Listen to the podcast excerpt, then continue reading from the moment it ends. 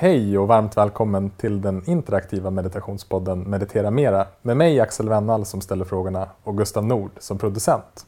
Nu sitter vi hemma i Gustavs lägenhet och väntar på en ny spännande gäst. Och den här gången ska vi träffa Camilla Sköld för att prata om meditation och vad som händer i hjärnan när vi mediterar. Camilla Sköld kommer från Göteborg men bor idag i Stockholm. Camilla är doktor i neurovetenskap och är legitimerad sjukgymnast och hon har utövat meditation och mindfulness sedan 1999. Hon är grundare av Center for Mindfulness Sweden och är en bland knappt ett 50-tal i världen med certifiering i att utbilda MBSR-lärare. Hon är också initiativtagare till och kursansvarig för mindfulnessbaserad stresshantering på Karolinska institutet som sedan 2007 erbjuds inom ramen för grundutbildningsprogrammet. Och det här var också den första kursen i mindfulnessbaserad metodik vid en medicinsk fakultet i Sverige. Och vi ska prata med Camilla om vad som faktiskt händer i hjärnan när vi mediterar. Hur påverkar meditation våra hjärnor och våra beteenden? Vad vet forskningen idag? Och vart behövs det mer forskning? Och vilka tips har Camilla till alla oss som vill meditera mera?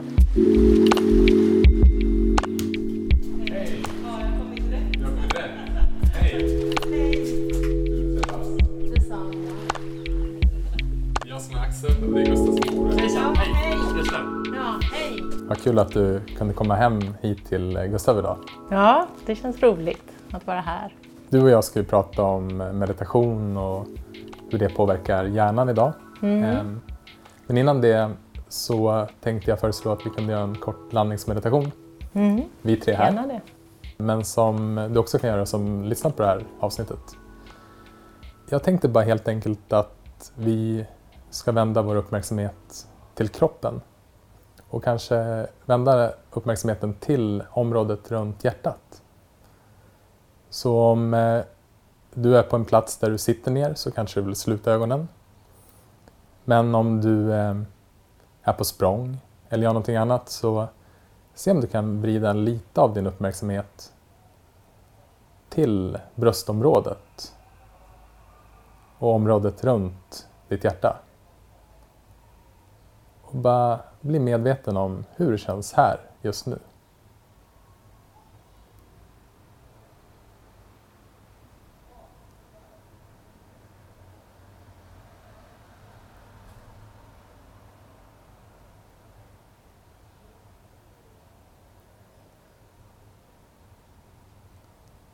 Och om du märker att du har ett motstånd mot det du känner eller att det kanske upplevs som lite tufft så kan du också lägga ett par händer på bröstet.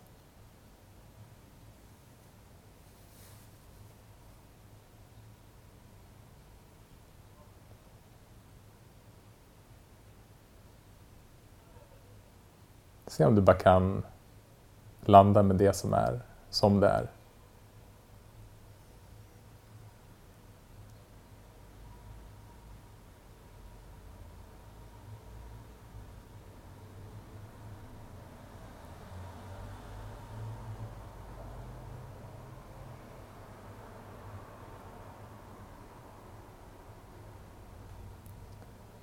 Och när uppmärksamheten förs bort eller fladdrar bort så se om du bara kan vända tillbaka den vänligt men bestämt hit. Se om du kan vila med din uppmärksamhet här.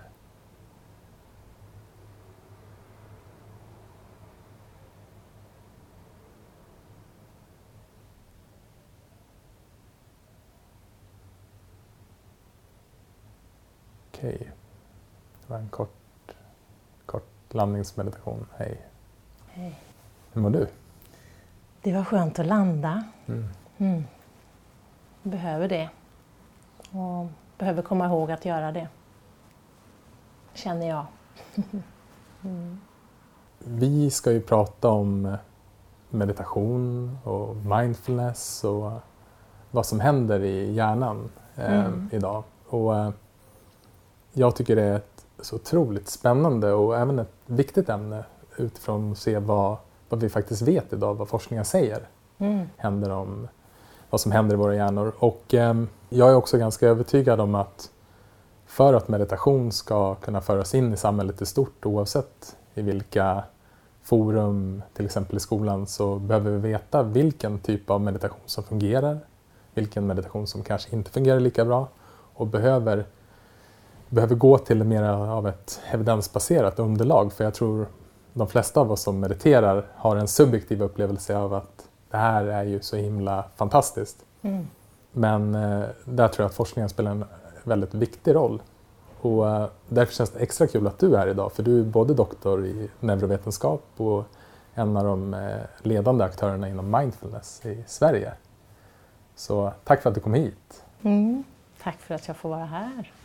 Men jag är lite nyfiken, hur kommer det sig att du började meditera från första början? Ja, eh, det var nog väldigt mycket mitt eget illabefinnande och sökande på den tiden. Eh, jag var väl troligen på väg att gå i väggen. Jag, hade börjat, jag började få en massa fysiska symptom. Jag, eh, spänningar i nacken och mycket tryck över bröstet. Och, ja, men jag mådde inte speciellt bra så att jag, jag började söka mig runt och började gå i terapi. Men eh, i, i den vevan träffade jag också på en bok eh, om meditation. Om zen-meditation var det då. Och eh, när jag började läsa den så blev jag väldigt tagen av den boken för den sa om det här, om det här är en bra bok så lägger du den ifrån dig. Och det tyckte jag var himla häftigt. Eh, då lägger du den ifrån dig och så börjar du, börjar du göra det här. Mm. Börja meditera då? Ja, alltså. precis. Och det gjorde du då? Ja, så det gjorde jag då. Eh, inte bara med hjälp av boken utan jag sökte mig till zenbuddisterna här på Södermalm och eh, började då, ja, fick lära mig en del tekniker och, och, och fortsatte sen själv. Eh, var där tillbaka någon gång och åkte på retreat och sådär men, men väldigt mycket övade själv. Mm. Och övade väldigt intensivt i början. Jag, jag arbetade då på det sätt så att jag kunde jag kunde varva, alltså jag mediterade och jobba, meditera och jobba. Liksom. Berätta, hur såg det ut? Hur var en sån dag? Vad gjorde du då? Eh, ja, alltså det var, det var i början av mitt avhandlingsarbete kan man säga. Så, så att det fanns ju, det fanns ju mycket mer eh, frihet i hur jag la upp min dag. Och då kunde jag, då kunde jag liksom sätta mig. Så att jag, ja, men, jag läste och skrev och, och så vidare. Och, och sen så satt jag väldigt mycket i början, eh, sittande meditation. Och eh, ja, märkte väldigt snabbt av effekter av, av meditationen. Att jag, ja, men jag började landa och, och fick syn på mönster i mig själv och, och kände mig mycket lugnare. Mm. Eh, och de här symptomen som jag hade känt av, de, de började väldigt snabbt att lägga sig. Och, ja, men, och jag kopplade det väldigt mycket till, till det här utövandet. Och även, även att när jag gick i terapi så kunde jag använda mig av, av närvaron som jag då övade upp. Eh, för då, då kom det fram saker som jag sen kunde, kunde gå vidare med när jag träffade min terapeut. Mm. Mm. Hur eh, gick det sen till att du kom i kontakt med Mindfulness-based stress reduction och och tog det vidare inom det? Ja, det, ja, det var någon gång där på början av 2000-talet när jag då kom jag i kontakt med Jon Kabat-Zins arbete. Eh, återigen läste jag hans bok. Mm. Eh, eller via en bok helt enkelt. Att jag läste hans bok och, och då hade jag redan börjat att jobba eh, med de patienter som jag då jobbade med och det var patienter med neurologiska skador och handikapp. Och då hade jag börjat jobba med rörelsemedvetenhet. Jag är sjukgymnast i grunden så jag hade börjat jobba med rörelsemedvetenhet och, och med meditation med patienterna och gjort ett eget program.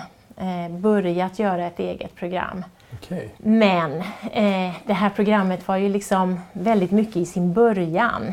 Och så läste jag då om John Kabat-Zins arbete och där han, han hade liksom redan skrivit och liksom formulerat ett program där han jobbade med, med en helhetssyn på människan. eh, där, där man inte delar upp kropp och själ och så vidare. Eller kropp och sinne, tankar och känslor, utan att ja, ett holistiskt perspektiv helt enkelt. Och då blev jag väldigt tagen av hans bok och, och, eh, och ville lära mig hans program. Så då åkte jag iväg till USA och lärde mig det. Kan inte du bara berätta, bara kort sammanfatta vem John Kabat-Zinn är och kanske bara kort om mindfulness-based stress reduction för de som inte känner till det mm. eller honom? Ja, det kan jag gärna göra. John Kabat-Zinn eh, började i slutet på, på 70-talet och eh, skapade då ett program som man tog in inom hälso och sjukvården för han tänkte att de här meditativa verktygen som han hade lärt sig skulle passa väldigt väl in bland människor som har stort lidanden, lidande. Och de, de eh, samlas ju på sjukhus. Han brukar säga att, att sjukhus är lidandemagneter. De drar till sig eh, personer som behöver hjälp på ett eller annat sätt. Ja, alltså Kabat-Zinn skapade ett program som, eh, som skulle kunna möta vardagsmänniskans lidande helt enkelt. Mm. Och eh, det, det är det som eh, MBSR-programmet syftar till. Att eh, man under de här åtta veckorna eh, bygger upp olika verktyg för att kunna möta sitt eget liv. Och programmet kallas ju mindfulnessbaserad stressreduktion men, men själva kärnan handlar om hur, hur kan jag leva mitt liv på ett, ett sätt som, eh, som gör att jag blir, mår bättre och blir gladare och lyckligare. Mm. Mm. Och jag, vi konstaterade det eh, innan vi satte på play här att jag har ju gått en kurs hos Hanna Wickfalk som i sin tur har gått en kurs hos dig ja, just i just mindfulness-based stress reduction. Mm. Och, ja, jag tror sammanfattningen för mig så var det en kurs i hur man lever ett mer närvarande liv. Ja. Och att man blir medveten om vad som tar bort den från närvaro. Ja, ja men absolut. Men det är också lite intressant, tänker jag på, du pratar om lidande. För det finns väl också en skillnad då mellan smärta som vi människor upplever och framförallt kanske därför vi tar oss till sjukhus, mm. och lidande. Absolut. Kan inte du utveckla vad skillnaden mellan de två är? Ja, lidandet är ju mer, eh, det skapas av hur vi förhåller oss när vi har smärta. Om jag har, eh, om jag har smärta eller stress eller vad det nu kan vara, eller, eller psykiskt illabefinnande eller eh, på något sätt, så, så kan man säga att när jag sen börjar göra motstånd mot det, att jag inte vill ha den där stressen eller att jag inte vill ha smärtan eller sådär, eh, då adderar vi ett motstånd till, till smärtan och då får vi vårt lidande. Så det är, det, det är det här sättet hur vi förhåller oss till, till det som verkligen pågår mm. eh, som gör att, att eh, vi får ett lidande. Så, så smärta och stress och sådär, vi kommer aldrig kunna ta bort det.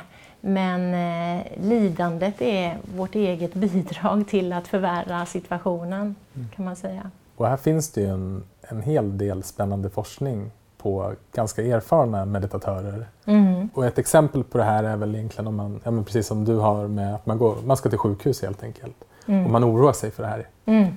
Man kan gå och oroa sig flera veckor mm. innan.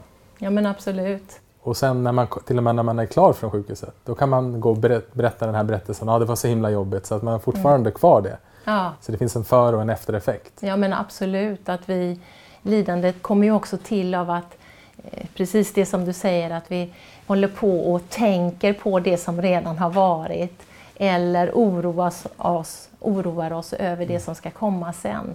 Så vi, har, vi är inte här i det här ögonblicket. För i det här ögonblicket, om vi är här precis med det som är, så där finns inget lidande. I full acceptans. Mm. Och det är, det är ju det som är den stora utmaningen och vi, vi faller in i, i historien och i framtiden.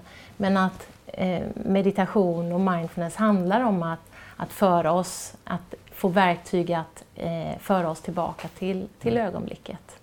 För mig själv så har jag nog märkt en, att jag ibland kan nog missuppfatta det här med inget lidande och tolka in inget, ingen smärta. Ja. För ibland så kan jag själv ta mig tillbaka till nuet och så är det någonting som är jobbigt här. Mm. Och så mm. accepterar jag inte det utan har, har en föreställning om att så här, men om jag är närvarande så ska ju allt vara frid och fröjd. Ja. Så jag, jag tror också att det är viktigt att verkligen komma ihåg och påminna sig om att smärta är en del av livet. Absolut. Men lidande, vårt motstånd mot den här smärtan, är inte Mm. det. Nej, men absolut. Och även i nuet så finns det ju naturligtvis smärta och Mm. den kommer inte försvinna eller det finns stress och så vidare. Och det är just därför vi också behöver det här andra förhållningssättet i hur vi kan möta oss själva. Att, att möta oss själva med, med vänlighet och varsamhet och omsorg och värme. För att när, det är, när saker och ting är väldigt jobbiga så är det jobbigt att vara i nuet med det. Eh, och då behöver, vi, då behöver vi de här andra verktygen för att, för att orka vara i nuet, orka vara i vår egen kropp. För, för i kroppen känns ju det smärtsamma. Mm. Mm. För mindfulness ser det som, som det är, men det du pratar om nu, självmedkänsla, är på ett sätt att kunna vara med det som är. Precis. Ja. Och kunna vara med det som är, ja, som är utmanande, som är smärtsamt. Mm. Mm. Till eh, er som lyssnar på det här avsnittet så kan jag varmt rekommendera det samtalet som du hade med Bengt Renander i Närvaropodden där ni pratar om just medkänsla. Ja, just det. Och eh, det där ert samtal tog slut var just när ni började prata om meditation och hjärnan. Så därför känns det så kul att vi kan ta vidare det samtalet här idag. Mm. Jag är lite nyfiken, för du är ju då doktor i neurovetenskap. Eh, Kom det först eller kom meditationen? Hur, eller har de någon koppling? Så jag hade ju börjat meditera innan jag doktorerade men mitt avhandlingsarbete handlar ju egentligen inte om, om meditation. Utan det handlar om eh, patienter som, eh, som har neurologiska skador och handikapp. Mm. Men sen så har ju det här intresset naturligtvis, eh, det väcktes ju också, eller blev tydligare under mitt avhandlingsarbete eftersom de metoder som fanns, de, de behandlingsmetoder som fanns för den patientgruppen var på många sätt otillräckliga. Och eh, har man brutit ryggen eller nacken så eh, blir väldigt många eh, personer förlamade och hamnar i rullstol.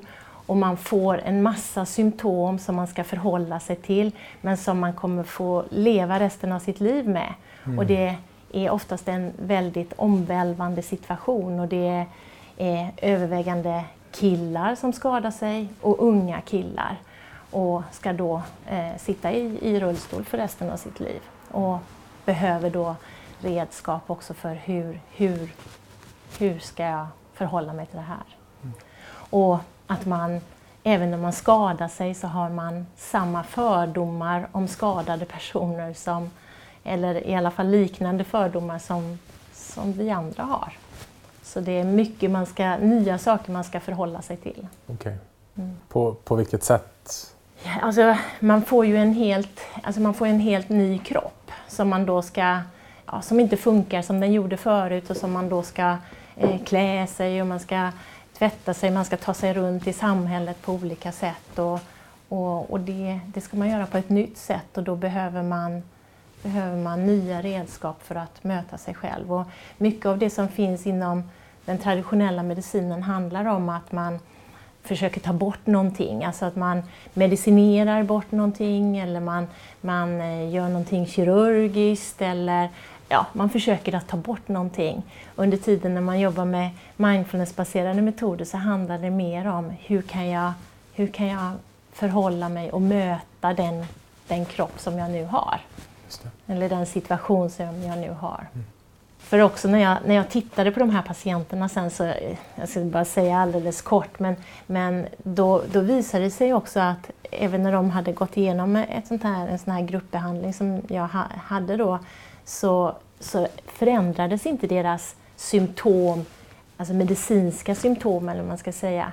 Men patienterna upplevde ju att de mådde så himla mycket bättre.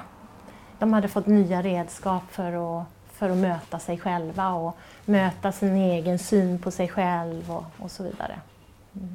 Är det här någonting du fortfarande jobbar med idag? Eller? Nej, jag gör inte det. Eh, utan eh, sen, sen jag började att jobba med meditation eh, mer eh, enligt eh, ja, det här mindfulness-programmet, John Kabat-Zins program, så, så har jag allt mer börjat komma in mer på psykisk ohälsa.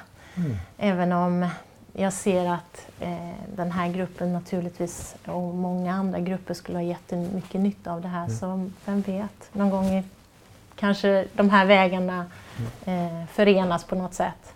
Mm. Vad skulle du säga att vi vet händer i hjärnan idag?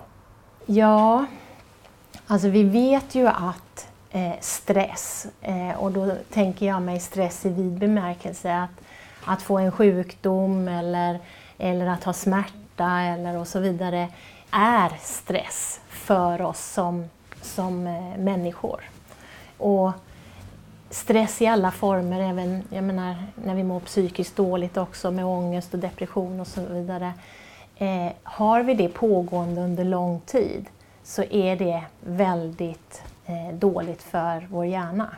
Mm. Och delar av hjärnan, en del eh, som kallas hippocampus, eh, har man sett bryts ner på olika sätt eh, när, när vi stressar mycket det man har sett med meditation, och det är inte, det är inte bara med meditation utan det är också, eh, finns olika sätt att återhämta hippocampus. Och, eh, ett sätt att återhämta hippocampus det är att, att träna till exempel. Ja. Eh, fysisk träning eh, ser man påverkar hippocampus i en gynnsam riktning. Men det finns också viss typ av medicinering som kan återhämta hippocampus. Men sen så har man också sett att meditation återhämtar hippocampus. Så kopplingarna mellan cellerna och tätheten mellan cellerna ökar när vi mediterar. Okej, okay, så um, det finns forskningsresultat som visar att meditationen kan då återhämta hippocampus i, i form mm. av, av, meditation? Mm, absolut. Alltså, vårt nervsystem är ju liksom väldigt finurligt, eller man ska säga. Alltså, mm. Hela vårt nervsystem fungerar med att det, det, är som, det är som gas och broms, allting. Eh, så antingen så gasas gas på eller, eller så ökar man bromsen. Eller, alltså det, allting är gas och broms, skulle mm. man kunna säga förenklat. Och, eh, eh, hippocampus fungerar liksom som broms på vår stressreaktion. Och när den bromsen slutar fungera så blir det obalans i hjärnan kan man säga. Vad kan hända om det blir obalans? Ja, ja det, är då, det är då som vi får en massa av de här eh, symptomen, att vi, eh, stresssymptomen som väldigt många känner igen sig i. Att vi får eh, lite tunnelseende, vi eh, eh, blir lätt triggade med, med symptom som alltså egentligen från flera olika av våra sinnen, att vi inte orkar höra saker eller ja, vi kan bli stressade av väldigt små saker. Ja. Ja, det har man sett att det blir det är egentligen två, två delar av hjärnan som samverkar. Och det är, eh, vi har en annan del av hjärnan som kallas amygdala, som är, som är liksom gasen på på det här systemet om man säger. Och när bromsen då avtar i form av hippocampus så kommer indirekt gasen att öka på. Mm. Så att den får liksom lite fritt spelrum. Eh, och, och det man har sett, och det är faktiskt första gången som man ser det, att, att meditation påverkar återhämta bromsen och nedreglera gasen. Just det, så amygdalan den minskar i aktivitet? Precis. Eh, så har man, det har man mm. sett forskningsmässigt nu. Mm. Det som man inte hade sett tidigare det var att man hade inte hittat någonting som kunde nedreglera amygdala. Men ja. det har man sett att meditation gör. Så att meditation hjälper till att skapa balans i hjärnan kan man säga. Och det är jättespännande. Det är i sin linda på många sätt och det är, eh, det är inte jättemånga studier men det, det pekar i en väldigt spännande riktning. Mm. För jag tror att många som mediterar upplever det här. Ja. Så att eh, det krävs ju uppenbarligen hjärnforskning för att ta reda på att det faktiskt är så. Men, men det känns ganska givet när man pratar om det. Men, men det är ändå fascinerande att att den subjektiva upplevelsen kan stärkas av det vi kan se. Hur, hur mäter man sånt här i hjärnan? Ja, alltså man mäter det både genom eh, olika eh, såna här eh, magnetröntgens eh, varianter. Och sen så det, mäter man ju det också med så att man tittar på elektriciteten mm. eh, i hjärnan, aktiv, hur aktiv hjärnan är på olika sätt. Så både blodflödesmätningar och sen hur själva eh, strukturerna ser ut i hjärnan mäter man det med. Just det. Mm.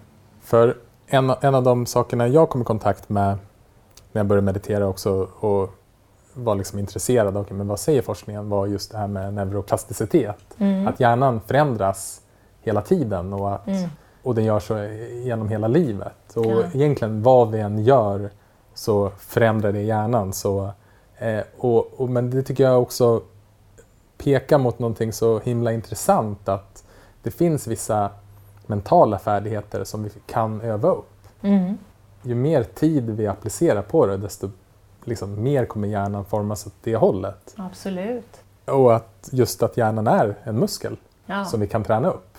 För det, det är någonting som eh, jag upplever att jag själv inte hade kommit i kontakt med innan jag hade börjat meditera och innan jag hade börjat själv aktivt sökt den typen av information. Mm. Hur tror du att den här typen av kunskap kan appliceras ut till exempel i skola och sådär? Alltså precis som det som du är inne på, att allting påverkar ju vår, vår hjärna och, mm. och det som vi gör många gånger eh, blir lättare att göra igen. Och det är ju, det är ju både pos på positivt sätt och på negativt sätt. Alltså det vi gör medvetet, då kan vi gå en medveten väg och få förändringar som kan vara gynnsamma för oss. Men väldigt mycket av det som vi gör är ju omedvetet och automatiserat och det formar också vår hjärna. Mm. Så eh, vi kanske gör saker som vi inte mår så bra av eller som är så gynnsamma för oss men vi är med, omedvetna om att vi gör det. Men även det trampar ju upp stigar i hjärnan på samma sätt som som ute i naturen, att vi trampar upp olika stigar. Så våra beteende, om de är omedvetna och vi gör dem om och om igen, så kommer det också påverka oss men kanske på ett sätt som vi inte mår så bra av. Så kan vi då bli mer medvetna om det så är ju det väldigt gynnsamma verktyg. Mm. Och de kan man naturligtvis använda i skolan och med unga som har en hjärna som än så länge inte har gått på felaktiga sätt eller ogynnsamma sätt så mm. många gånger utan det är en liksom väldigt formbar hjärna. Och ger man då unga den här typen av verktyg redan från början så, så är jag helt övertygad om en del av det som vi, som vi brottas med idag skulle inte ens uppstå. Just med de här omedvetna processerna så um, en slag, sak som slår mig ju mer jag mediterar desto mer blir jag medveten om hur omedveten jag är. Precis. Det, mm. Det finns en mm. paradox där i att ja. det känns nästan som att man mm. går bakåt. På ett sätt kan det kännas så ja, ja. Men, men samtidigt så ska man veta att också att hjärnan, vi behöver vara automatiserade. Det är så hjärnan eh, sparar energi. Så det är, inte, det är inte att det är jättedåligt att vara automatiserad utan det finns väldigt många bra saker i att vara automatiserad. Mm. Och vi behöver båda delarna men vi behöver få syn på när vi är automatiserade på ett sätt som, som eh, skapar, skapar problem, skapar lidande helt enkelt. Mm. Och det är också det man börjar få syn på mer när man mediterar för man börjar få syn på sig själv och sina strategier och sina mönster. Så egentligen problemet är inte själva automatiseringen utan det är när automatiseringen skapar ogynnsamma beteenden och vanor. Ja. Och det är där meditationen då kan komma in, mm. där vi kan se och bli medvetna om mm. att vi har skapat de här, eller trampat upp de här stigarna. Mm. Och på så sätt börja trampa upp en ny stig som, som gör att vi helt enkelt mår bättre. Ja, ja men precis. Mm. Men, men jag vill också bara säga att, att det här är ju liksom, det, det är verkligen inget snabbt arbete. För att även när vi har börjat se att vi går på ogynnsamma sätt så är våra beteenden så starka så vi dras till de här ogynnsamma sätten under en period. Och det kan vara en längre eller kortare period men det är, det är verkligen att eh, ett sånt här utövande är inte liksom, det händer inte saker, det är inte någon quick fix Nej. som man brukar säga, utan det, det tar ett tag. Eh, mm. eh, och man behöver praktisera med en slags regelbundenhet. Nej, men jag tycker det är så fascinerande det du berättar om, om de omedvetna processerna och att det tar tid. Och jag tänker för egen del att, att bli medveten om det här mm. kanske på något sätt kan hjälpa mig i alla fall att acceptera mm. vissa ohälsosamma beteenden eller varför det ibland känns som man står och stampar på samma stig i sin meditationsutövande. Att varför blir jag inte mer närvarande? Eller sådär. Mm. Att, mm. Eh, men ett viktigt råd att det tar tid att mm. programmera om hjärnan om man vill kalla det så eller sina mm. egna beteenden eller vanor. Mm. En annan del av hjärnan som jag skulle vilja utforska lite grann med dig om som jag tycker är väldigt fascinerande det är Default Mode Network det är ett nätverk i hjärnan som man inte för så hemskt länge sedan upptäckte. Och det är, på svenska har vi valt att översätta det för, till ett standardnätverk. Mm. Och det nätverket är aktivt när vi inte har något särskilt för oss. Då är det väldigt aktivt. Så egentligen vore att när vi bara är så standardläget i hjärnan? Ja, då ja. håller den på. Och det som det här nätverket gör, det är att det skapar en känsla av själv och det projicerar det här, den här känslan av själv bakåt i tiden och framåt i tiden. Och det tredje den gör, det är att det eh, söker efter problem. Mm. Och det är, det är kopplat till hela vårt hotsystem, för det handlar om överlevnad. Just det, så att det är en, det är en mekanism som säger till stenmänniskan att sätt dig inte där och var lat, utan du måste ut och hitta mat. Ja, precis. Hitta mat eller överleva hot på något sätt. Ja. Hitta mat är mer vårt utforskande system. Okay. Ja, som, som gör att när, inte, när vi inte är hotade, då är vi ute och söker mat mm. för vår överlevnad. Men, men det handlar om, om överlevnad hela tiden.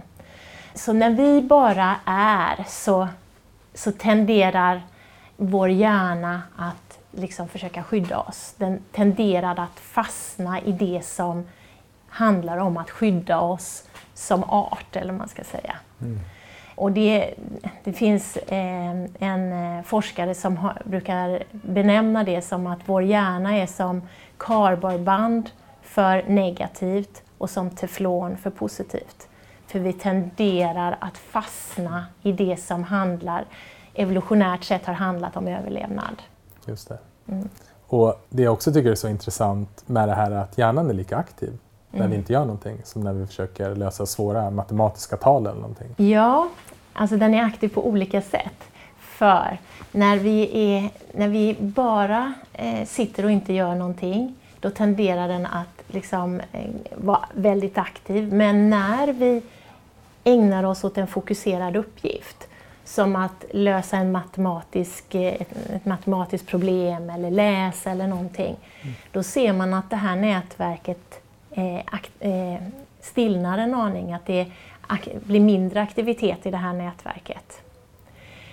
Och då har man också sett att när vi mediterar så blir det, lugnar det sig ännu mer, det här nätverket. Mm.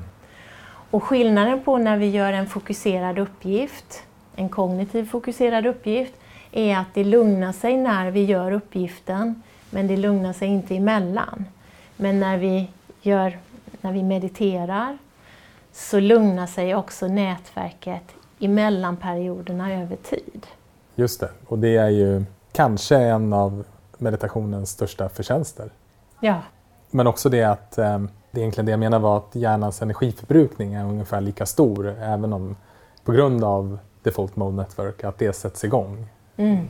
Ett sätt att kanske förstå hur, den här, hur det här nätverket sätts igång och kanske en upplevelse som de flesta känner igen sig i är när man ska gå och lägga sig.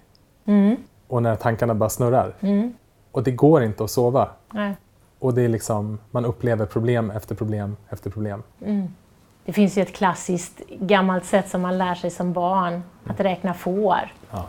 Och det är ju liksom, det är det hjälper för att det är en fokuserad upp, uppgift. Och när vi fokuserar vår uppmärksamhet så stillnar, lugnar sig det här nätverket. Mm.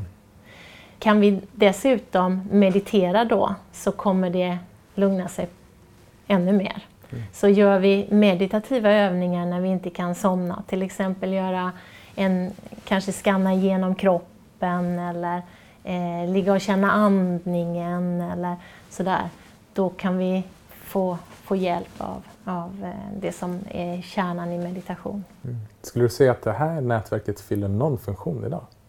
Ja, alltså det är ju lite, ja, men det finns ju där för att skydda oss. Mm. Så att det behöver vi ju. Även om våra hot för överlevnad inte är yttre på det sättet längre. Men, mm. men eh, jag skulle säga att vi behöver det nätverket i alla fall. Mm. Jag, bara, jag bara satt här och tänkte om typ om, eh, om man ser liksom på de som har mediterat mest eller liksom, om man kan säga upplysta människor att det nätverket helt har stillnat då? Det känner jag faktiskt inte till. Nej, om, man har, jag, jag bara... om, man, om man har tittat på, man har tittat på andra spännande saker i hjärnan med meditatörer som har mediterat länge och meditatörer som har mediterat oerhört länge. Mm.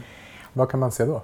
Ja, alltså då ser man att hos personer som är nya för meditation som går igenom ett sånt här åtta veckors träningsprogram, mindfulnessbaserad stressreduktion, så ser man en, eh, en förskjutning i aktivitet i hjärnan, eh, främre delen av hjärnan, det som kallas prefrontalt, den eh, nyaste delen av hjärnan som man brukar säga. Mm. Och då ser man att det har blivit en vänsterförskjutning i aktivitet. Och den här vänsterförskjutningen, när man frågar människor och sådär, så upplever man sig gladare, mer koncentrerad, mer tillfreds med sig själv och så vidare. Den här vänsterförskjutningen eh, i aktivitet i hjärnan ser man också hos eh, meditatörer, alltså munkar och så vidare som har mediterat jättemycket. Men där har man ju liksom inga förmätningar att jämföra med. Men tittar man sen på eh, munkar som har mediterat jättemycket, över 40 000 timmar i sitt liv, mm. då ser man inte den här vänsterförskjutningen eh, av aktivitet i hjärnan längre. Och då, då spekulerar man i alla fall, det är inte liksom belagt på något sätt ännu, men då pratar man om att kan det vara så att vi vanliga människor, vi är mer automatiserade i det som man kallar görande-mode. Ja. Och det krävs aktivitet och ansträngning för oss att kontakta närvaron, att vara i närvarande mod. Mm. Eh, eh, att vara i det som man kallar eh, ja, being mode. Eller, ja. Men när man har mediterat 40 000 timmar eller mer så kanske man då har blivit automatiserad i, i varande mod, funderar man på. För då blir det inte den här vänsterförskjutningen i aktivitet i hjärnan längre. Okej, okay. wow. Mm. mm. Så då har det kanske blivit en egenskap i oss helt plötsligt. Att, eh, ja. Och det är väl också viktigt, i alla fall för egen del, att, att komma ihåg att när vi mediterar så kan vi uppleva vissa typer av tillstånd som kan vara väldigt fantastiska. Mm. Men de här tillstånden är övergående. Precis. De är obeständiga. Mm. Och att någonstans att om vi kan lyckas uppnå vissa förändrade egenskaper så det är där det riktiga värdet finns. Mm. Och det känns väldigt inspirerande att det finns forskning som tenderar att visa på att det här faktiskt är möjligt i, mm. i våra hjärnor. Mm, absolut. Jag, jag, håller med dig om att det, det är väldigt inspirerande och det är, det är inspirerande för det känns som, jag upplever att meditation är förändrande på riktigt att vi, eh, vi, vi, vi blir bättre som människor mm. eh, när vi börjar bli medvetna om oss själva och tar hand om oss själva på ett bättre sätt så, så börjar vi också ta hand om varandra för vi förstår att det inte är någon skillnad utan vi, vi, eh, vi hänger ihop. Mm. Och för mig så är det ganska straightforward för det man tränar på mycket i, i meditation och kanske i synnerhet i mindfulness om man liksom tar in hela mindfulness-paletten är ju att man tränar sig på att bli mer närvarande, mm. på att bli mer medkännande, mm. på att få större tålamod, mm. på att eh, känna in bättre. Och, så att liksom, de här är ju egenskaper som man hela tiden övar på. Absolut. Och jag vet ju att du Eh, både lär ut eh, och är väldigt intresserad av medkänsla och självmedkänsla. Vad, vad vet man om, om, om det när det kommer i forskningen? Ja, jo, men det är också väldigt spännande för vi, vi pratade ju här alldeles nyligen om att vi har åtminstone två nedärvda motivationssystem och, och, man pratar också om ett tredje. Och, och de två vi pratade om förut det var ju det här med hotsystemet, om överlevnad och, och sen så det utforskande systemet. Också handlar om överlevnad, att, att skaffa mat och så vidare från början. Och, och sen så har vi ett tredje system som är, är trygghetssystemet. Och här har man, har man sett att eh, eftersom hoten inte kommer utifrån utan våra hot handlar väldigt mycket om hur vi förhåller oss till oss själva, hur vi tänker och vad vi säger till oss själva, så kommer, kommer det antingen att aktivera vårt hotsystem, dra igång stress, eller aktivera vårt trygghetssystem som ger oss en mer känsla av lugn och harmoni och så vidare. Att vi är på vår egen sida. Mm. Så här har man ju sett att eh, i hjärnforskningen, och den, den har, den har liksom blivit eh, replikerad, alltså man har gjort om den och, så att man betraktar det som bevis kan man säga. Och eh, där ser man att det spelar väldigt mycket större roll hur vi säger någonting till oss själva än vad vi säger någonting. Så man har sett till exempel att om man är väldigt mycket på sig själv och är kritisk mot sig själv så, så är det nästan som att stressen är pågående hela tiden. Så att börja få syn på om man är, är kritisk mot sig själv och, och då börja hitta hur kan, jag, hur kan jag aktivera mitt trygghetssystem? För hotsystemet och utforskande systemet är mer automatiserade så de tenderar att dras igång mer automatiserat. Under tiden vi behöver aktivera vårt trygghetssystem själva. Och sättet att aktivera vårt trygghetssystem det knyter an till det som man kallar för anknytning. Det som man gör med sina, sina spädbarn. Hur, hur möter vi våra spädbarn? Vi mm. möter dem med, kanske med att ta mjukt i dem, att ge dem värme, omfamna dem. Hur vi pratar till dem, att vi pratar med en varm och, och mjuk röst och, och, och så vidare. Så egentligen allt det som vi i bästa fall gör med våra spädbarn är sätt att aktivera vårt eget trygghetssystem. Okej. Okay. Mm. Så um, att behandla sig själv som man hade behandlat ett spädbarn? Skulle man kunna säga. Eller som man ibland också säger, att behandla sig själv som man skulle behandla en nära och kär vän. Men, mm. men också som man spontant brukar behandla, eller möta, behandla låter kanske mer, mm. men att möta ett barn. Mm. Mm. Någonting som jag alltid tar upp när jag pratar om meditation och lär ut meditation och jag inser att jag gör det hela tiden för att jag själv behöver det är, är just i det momentet när man inser i meditationen att man har varit frånvarande, när man mm. vänder tillbaka uppmärksamheten. Mm.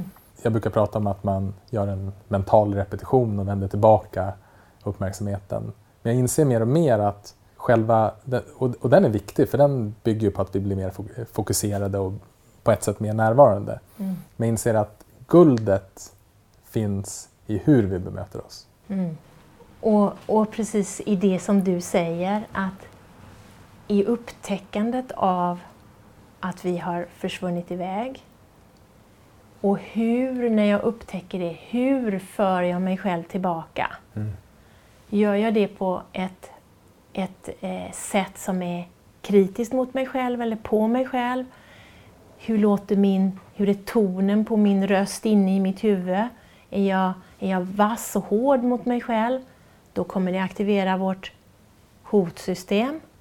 Är jag nej men, liksom lite mer, nej men, nu var du där igen, kom mm. igen nu. nu, nu, nu tar vi oss tillbaka eller nu tar jag mig tillbaka igen. Att det, liksom, precis som att man är lite grann på sin egen sida. Att ja, men jag känner igen det här.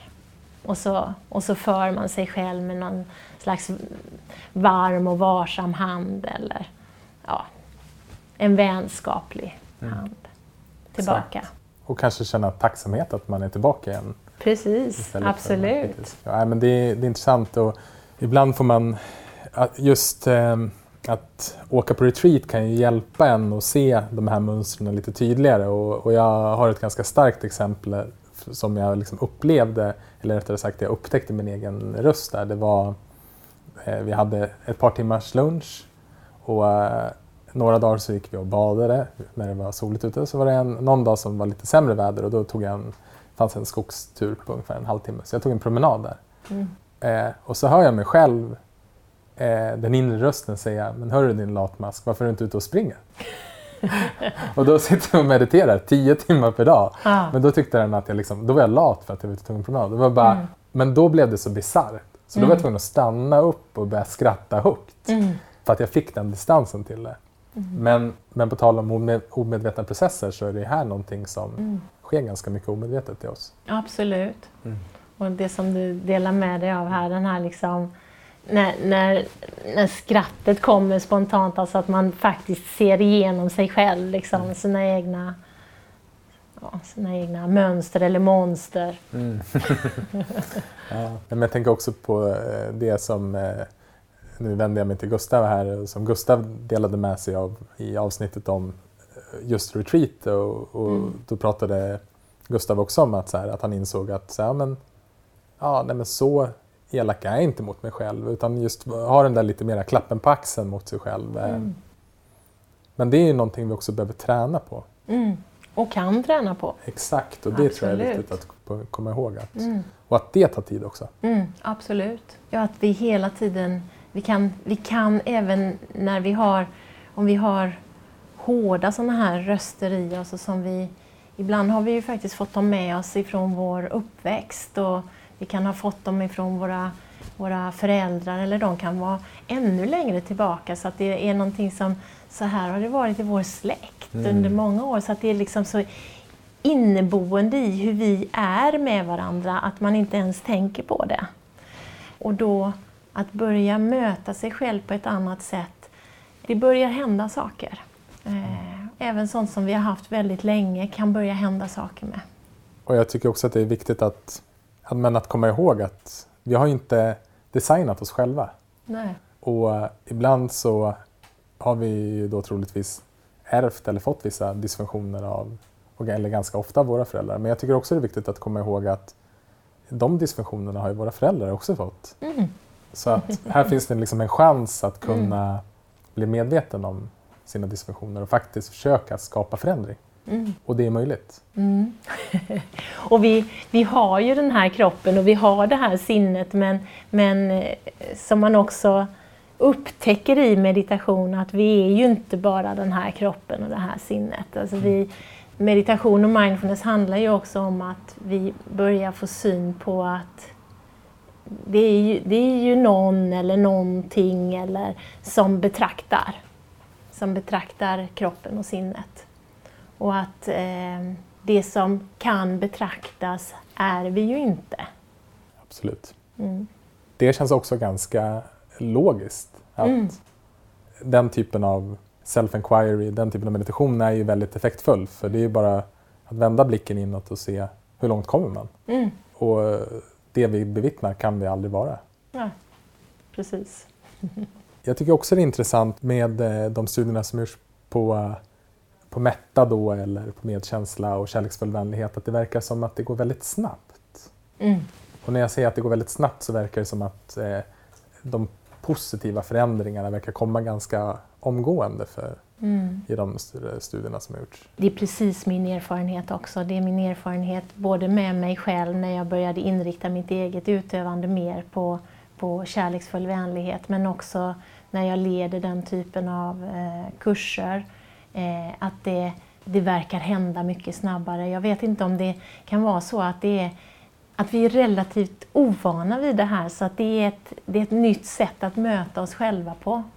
Och att det, det känns så otroligt behagligt när vi kommer i kontakt med det så att det eh, ökar vår motivation.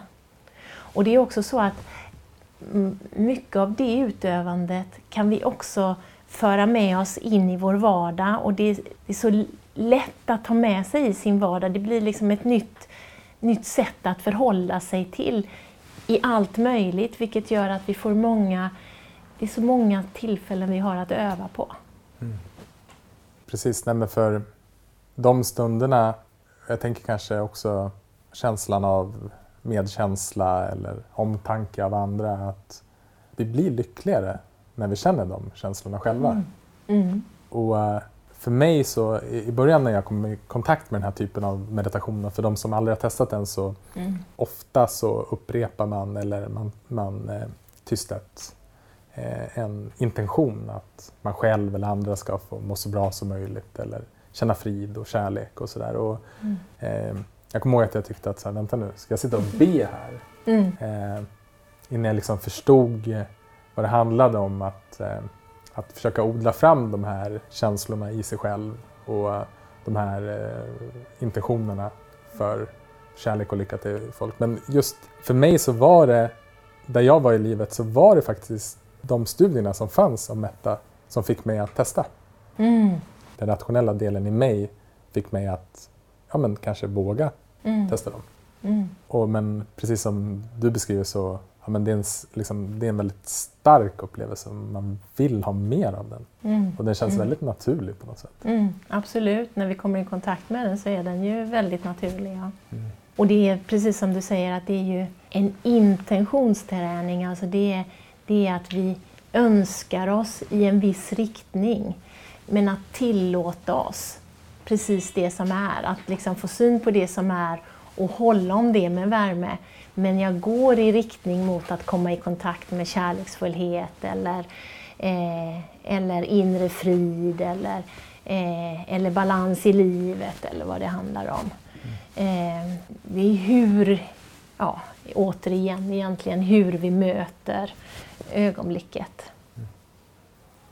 Alltså, tänkte på en annan sak som jag eh, tänkte på när du precis innan här. Men när vi övar oss i att vara medkännande med oss själva och kärleksfulla med oss själva. En del upplever att det skulle kunna vara egoistiskt att vara det. Men det är i själva verket inte egoistiskt utan det är det minst egoistiska vi kan vara egentligen.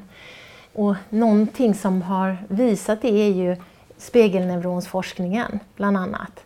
Okay. För spegelneuronsforskningen, innan, innan den forskningen kom så så tänkte man, eller inom, inom medicinen var det väldigt konstigt det här med, eller man avfärdade det snarare helt och hållet, att, eh, att vi kan känna någon annan i oss själva. Så om jag sitter här och pratar med dig så är det inte bara mig själv jag känner, utan jag känner ju även dig. Eftersom vi, har, vi är i, i dialog och vi har gemensam uppmärksamhet nu. Mm. Eh, och om jag då eh, riktar eh, värme och vänlighet mot mig själv så kommer ju du känna av, via spegelneuronen, kommer du känna av vänligheten och värmen i mig så att du lättare kan kontakta mm. vänligheten och värmen i dig. Okay. Så vi, är ju liksom, vi smittar ju varandra. Alltså, är jag hela tiden i stress så kommer jag smitta av mig med min stress på dig via spegelneuronen. Och är jag kärleksfull och medkännande med mig själv så kommer du smittas av min smittas av min, nu gör jag citationstecken ja. här, smittas av min värme och medkänsla mot mig själv. Mm. Så det är ju så som vi indirekt kan eh, bry oss om varandra genom att vi bryr oss om oss själva. Så det finns en neurologisk förklaring till mm. varför det är så behagligt att vara med närvarande människor eller mm. djur eller natur mm. till och med. Det är ju så som små spädbarn gör, att de speglar ju sina föräldrar.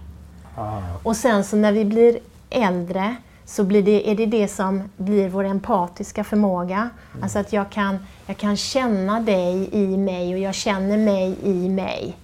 Och sen så kommer eh, den tredje aspekten som är medkänsla. Vad, hur förhåller jag mig till mig och till dig när jag känner dig och mig i mig? Mm.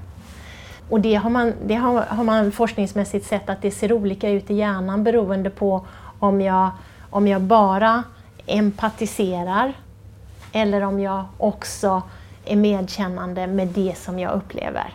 Och det är det som leder till, om vi bara fullt ut empatiserar, så antingen som inom hälso och sjukvården till exempel, om man jobbar mycket med människor, så, så till slut så blir man ju utbränd. För att om jag bara känner alla människor i mig och inte tar hand om mig, så kommer jag till slut ta slut. Eller så stänger jag av mm. för att jag inte orkar mer och då tenderar jag att bli liksom lite cynisk. Eh, och då har man sett att är man medkännande med sig själv så kan man fortfarande vara empatiskt öppen utan att ta slut. Så spännande. Mm, ja. Det är jättespännande, jag håller med dig. Ja.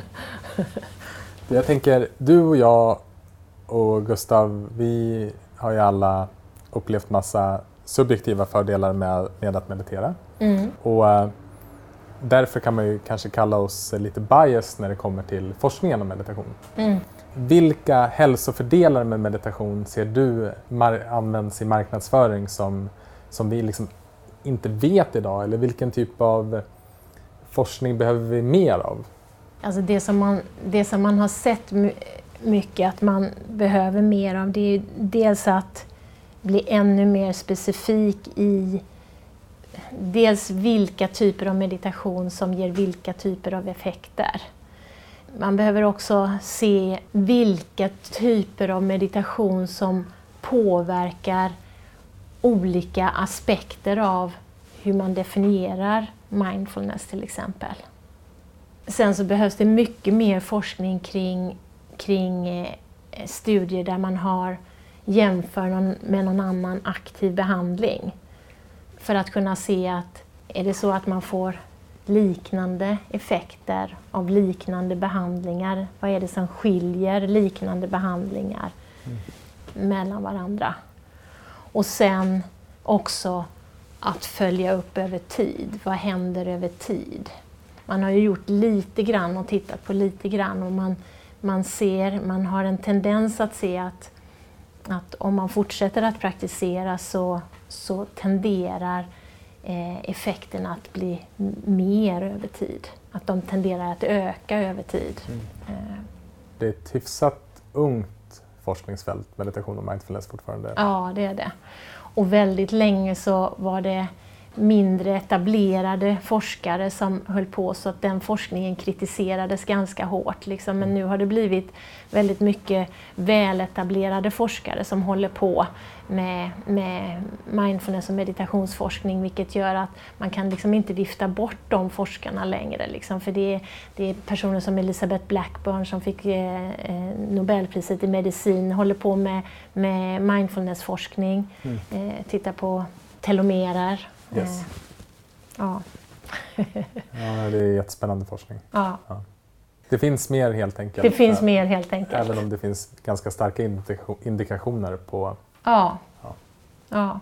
Det pekar i en väldigt spännande riktning. Ja. Eh, men sen så, så är det inte heller så att det är alltså lösningen på allt, men det är Får man med sig det här förhållningssättet så är det väldigt mycket som vi gör i våra liv handlar ju om att vi går emot någonting eller undvi- håller oss ifrån någonting.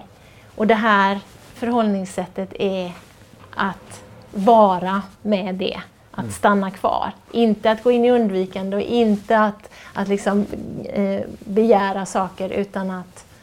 Eh, och det är, ganska, det är ett ganska radikalt annat sätt att förhålla sig till livet. Verkligen. Jag tyckte också att det är viktigt att påpeka att, och jag tror att det är det synnerligen jag själv har gjort många gånger, men eh, som kan göras eh, ibland i, just i marknadsföringssyfte, att man tar forskning för eh, liksom sanning. Mm. Utan det vi ser här är att det här pekar mot väldigt spännande saker. Mm. Och, men egentligen får man, man får se efter själv. Mm, absolut. Vad har du för tips till eh, de som kanske vill meditera mer? Alltså jag skulle säga börja i det lilla. Alltså något av det bästa råd som jag har fått någonsin om man, eh, ja, det är att inta positionen varje dag. Sätt dig på din meditationspall eller stol eller vad det nu handlar om. Eller ställ dig på din yogamatta eller vad det nu handlar om. Men att inta den positionen varje dag, även om du bara står där någon minut. För bara den, att man faktiskt stämmer träff med sig själv varje dag, är väldigt kraftfullt. Och då tenderar man också att göra lite mer. Det blir, man står kanske inte bara där utan man gör några rörelser eller hur man nu gör. Så det är nog det allra bästa eh, tipset jag har fått någon gång. Även när man liksom känner att man inte hinner. Om man börjar ta bort att man inte ens hinner det, då... då ja.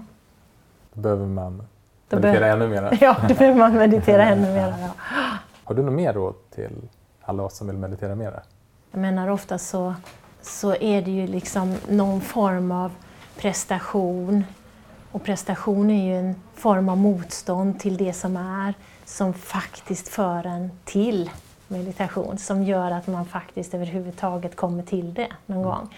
Eller att man har på något sätt att man, eh, att man känner att man vill förändra någonting eller så. Det i sig är ju, det är ju en form av kamp, det är ju en form av motstånd. Men det är ju också initialt så hjälper ju den kanske till att få en till att börja göra, praktisera eller gå någon, gå någon kurs eller vad det nu kan handla om. Mm.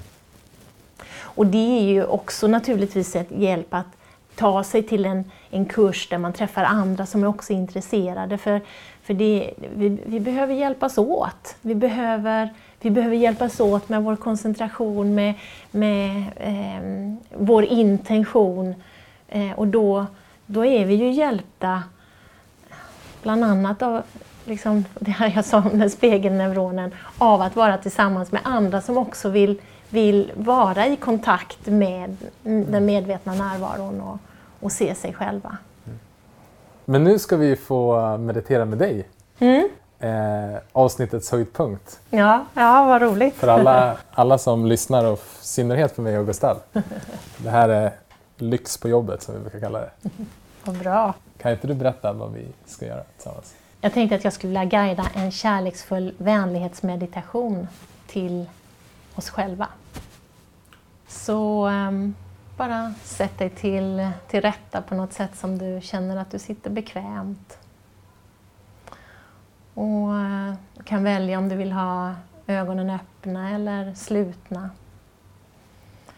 Och om du har ögonen öppna så, så sänk gärna blicken så att det blir lite lättare att rikta uppmärksamheten in i dig själv.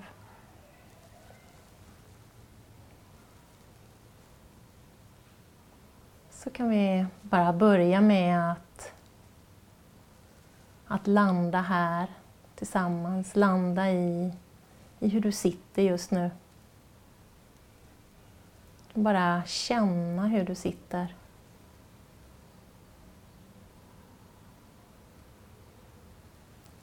Kanske känna kontakten med golvet, fötternas kontakt med golvet.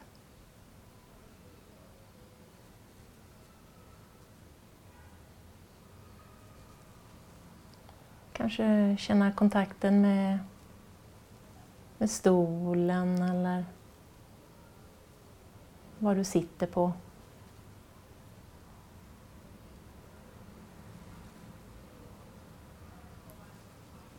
Bara känna att du känner kroppens kontakt med underlaget. Förnimma kontakten med underlaget.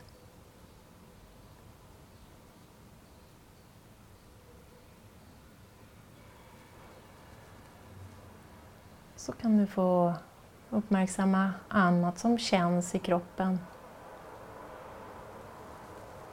Kanske att du spänner eller håller någonstans i kroppen.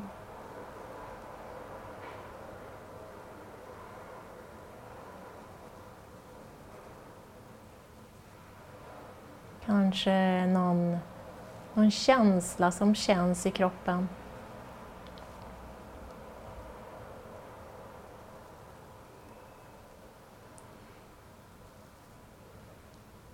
Bara se om du kan uppmärksamma vad som känns i, i kroppen just nu.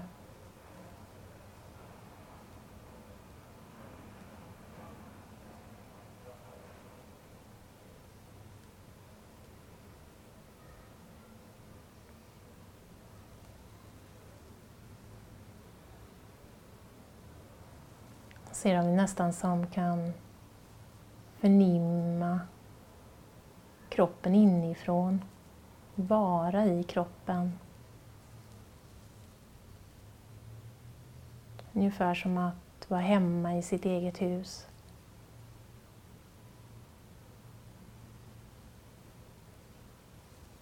Nästan som fylla kroppen inifrån med närvaro.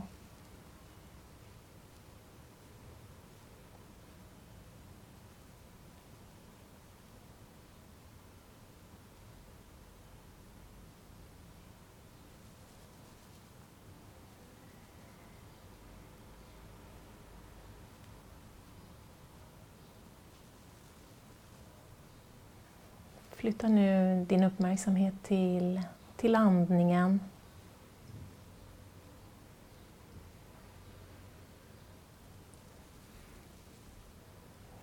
Bara ta några medvetet djupare andetag.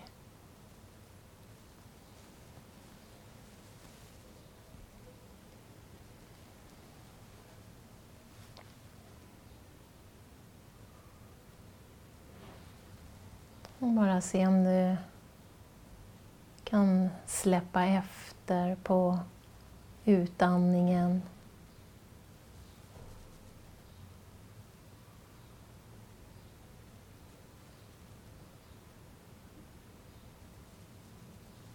Och låta andningen få, få inta sin naturliga rytm.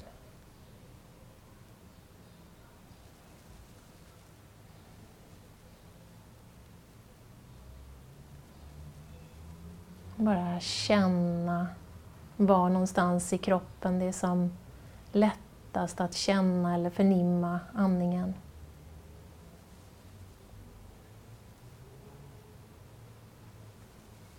Kanske någonstans i kroppen där det blir någon rörelse av andningen. Eller där det är möjligt att förnimma luftströmmen av andningen.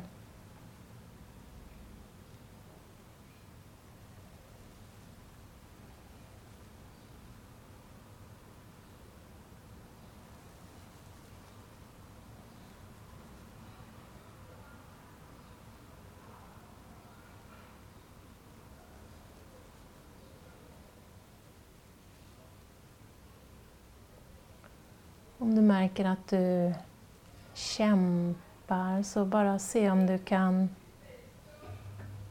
om du kan göra mindre. Mjukna en aning.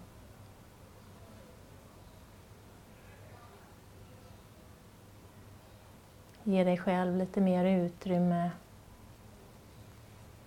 att vara den du är i det här ögonblicket.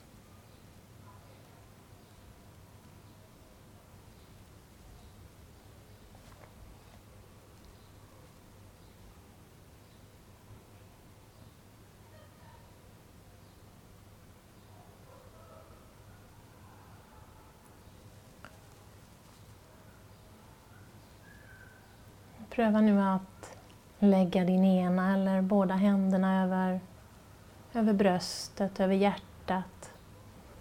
Eller någon annanstans på kroppen där det känns lugnande och behagligt att lägga dina händer.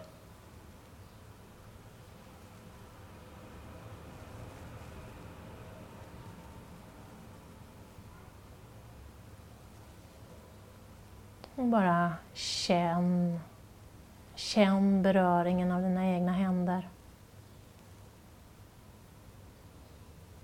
Kanske trycket. Kanske värmen.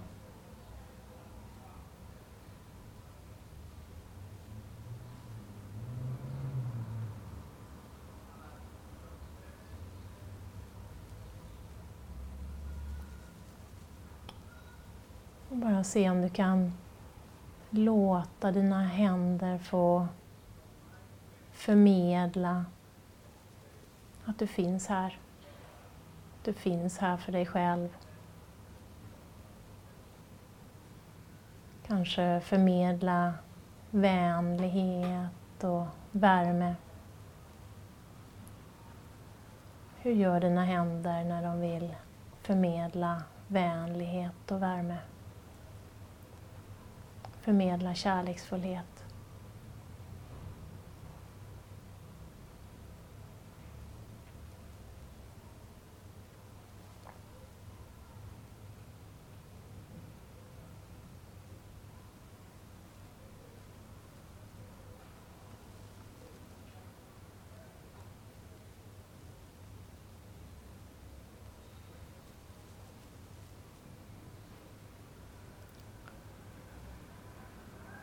Pröva nu att komma i kontakt med vad skulle du behöva precis i det här ögonblicket?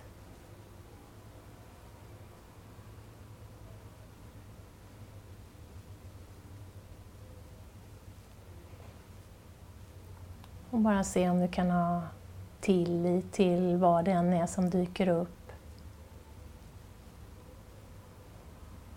Bara lyssna till vad skulle du behöva precis just nu.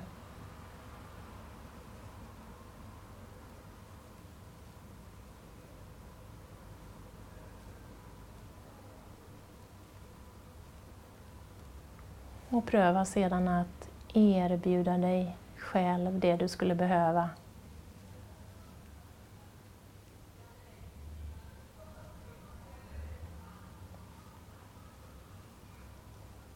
Det kanske skulle kunna vara trygghet.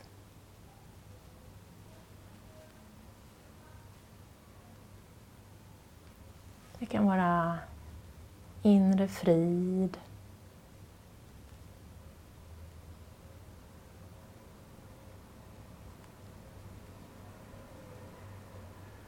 Kanske glädje.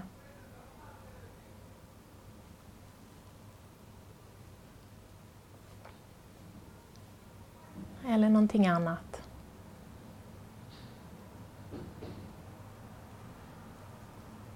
Se om du kan upprepa vad det är som du skulle vilja erbjuda dig själv. Det som du behöver precis i det här ögonblicket. Och om det inte är någonting som dyker upp så har du alltid möjligheten att erbjuda dig själv trygghet. Må jag vara trygg och fri ifrån rädsla.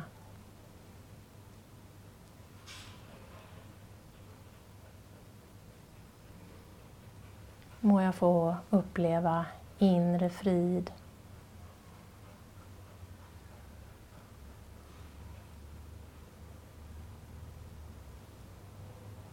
må jag ha hälsan.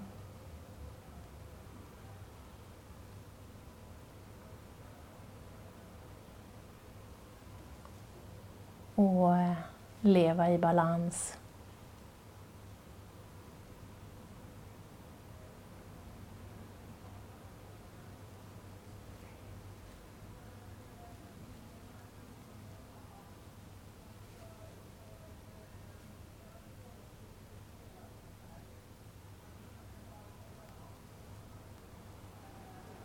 Må jag acceptera mig själv precis som jag är.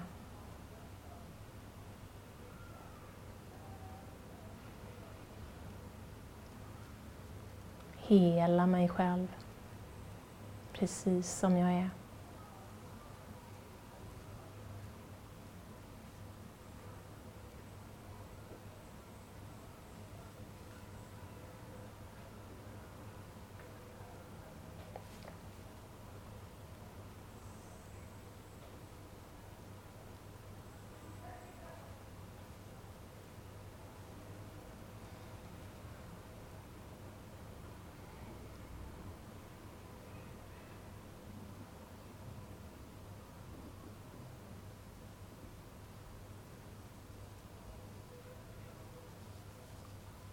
så kan du återvända med uppmärksamheten till, till kroppen.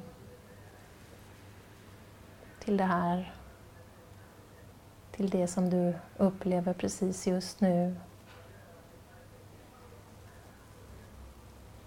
Tillåta det som är. Tillåta dig själv att få vara som du är.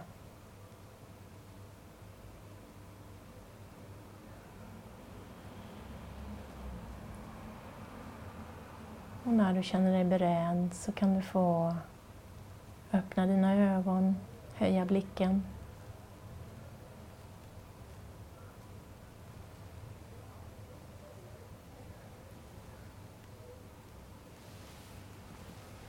Tack. Tack. Fint. Och ehm, så viktiga påminnelser Mm. att ta med sig vidare i dagen. Mm. Innan vi släpper iväg dig så eh, undrar vi om du har något tips på någon gäst som du skulle vilja höra här i Meditera Mera? Mm. Jag såg att ni har väldigt många av flera av dem som jag, som jag tycker om. ehm, får jag återkomma till den? Absolut. Eller ska vill ni ha det med här? Nej, Egentligen vill ni det. både du och alla som lyssnar på det här kan mejla oss på hi.brodin.se om man har tips på gäst. Om man är mer nyfiken på dig och ditt arbete, hur kommer man enklast i kontakt med dig? Eh, det gör man via min hemsida eh, som heter Center for Mindfulness Sweden. Eller bara söka på mitt namn så dyker jag upp. Toppen. Tusen tack för idag. Tusen tack. Tack för att du har lyssnat på det här avsnittet av Meditera Mera med Camilla Sköld. Vi hoppas att du har blivit inspirerad av vårt samtal och av Camillas meditation på självmedkänsla. Om du vill komma i kontakt med Camilla hittar du hennes kontaktuppgifter på vår hemsida breedin.se. Och vi som gör den här podden är jag, Axel Wennhall, som arbetar som meditationscoach och Gustav Nord som driver produktionsbolaget Flipflop Interactive. Tillsammans har vi också Breathe In där vi arrangerar kombinerade meditations och äventyrsresor. Vi vill bara ta tillfället i akt och tacka för den här första säsongen av Meditera Mera. För dig som har lyssnat löpande på avsnitten så kommer vi nu ta en liten sommarpaus, men vi är tillbaka igen i höst. Vi har båda två lärt oss så mycket, framförallt tack vare alla våra fantastiska gäster. Så vi vill rikta ett stort tack till alla som har varit med och gjort den här podden möjlig. Men vi känner också en väldigt stor tacksamhet mot er som har lyssnat. Vi hade aldrig vågat tro att så många skulle hitta till podden. Och det är faktiskt så att den växer hela tiden, månad för månad. Och att ni är så många som lyssnar ger oss motivation för att fortsätta göra den här podden. För vi kommer fortsätta att försöka med våra gästers hjälp förklara meditation på ett sådant enkelt och lättillgängligt sätt som möjligt. För alla. Och hur meditation på olika sätt kan hjälpa oss att leva mer närvarande liv. Och vi hoppas att den här podden kanske har inspirerat dig till att testa meditation. Eller till att meditera mera. Och är det någonting vi tar med oss från vårt samtal med Camilla är det att meditation kan hjälpa oss att trampa nya, positivare stigar i vår hjärna.